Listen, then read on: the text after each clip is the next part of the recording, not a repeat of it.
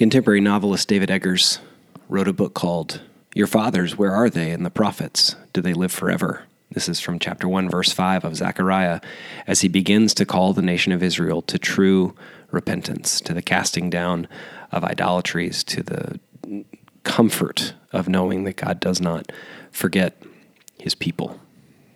Language Zechariah is anything but traditional compared with the rest of the prophets. Immediately in chapter 1, there's a vision of uh, horses and horsemen, those who patrol all over the earth and then a vision of horns and craftsmen, and then chapter 2, a vision of a man with a measuring line.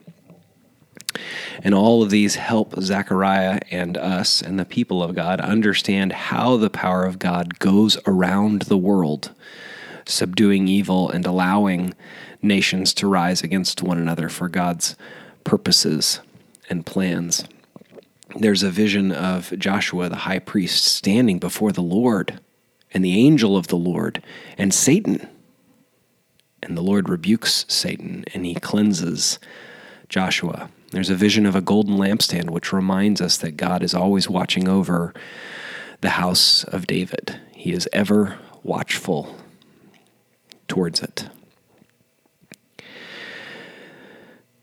There's a vision of a flying scroll and woman in a basket, and two women who carry that woman in the basket in chariots. And these are, again, uh, highly imagistic, um, dynamic visions that help us understand that the purposes of God are being carried out through allowing certain nations to prosper and then to be put back in check through the messengers of God. The angels here look nothing like the cherubs we see in stores and are, in fact, more human like and more animal like and more powerful than we often realize.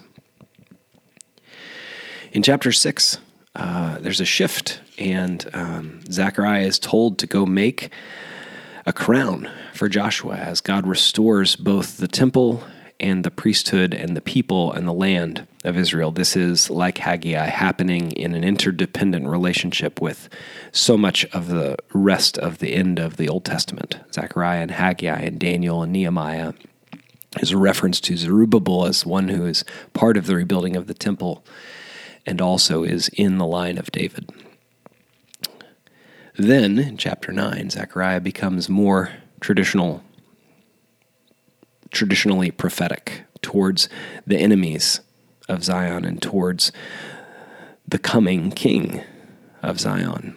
This is after God says in chapter 8, I am jealous for Zion with great jealousy, and I am jealous for her with great wrath. Thus says the Lord, I have returned to Zion and will dwell in the midst of Jerusalem, and Jerusalem shall be called the faithful city. This is a reminder that um, God describes himself in a certain way to help us understand him better. And jealousy, biblically, is desire for something that one does not have. As Zechariah gets more traditional in chapter 9, he also begins to describe the king. In chapter 9, verse 9, he says, Humble and mounted on a donkey, on a colt, the foal of a donkey. This is the king that is coming to you, righteous and having salvation is he. And of course, we know because the New Testament is so clear on this, and Jesus repeats this, that this is a description of him as the king who will one day bring all of God's people together, will cleanse the earth from sin. That's called the day of the Lord in chapter 14 of Zechariah. But in chapter 13, there is a description of the testing of God's people and the challenging time for them after the king has arrived and before the king returns.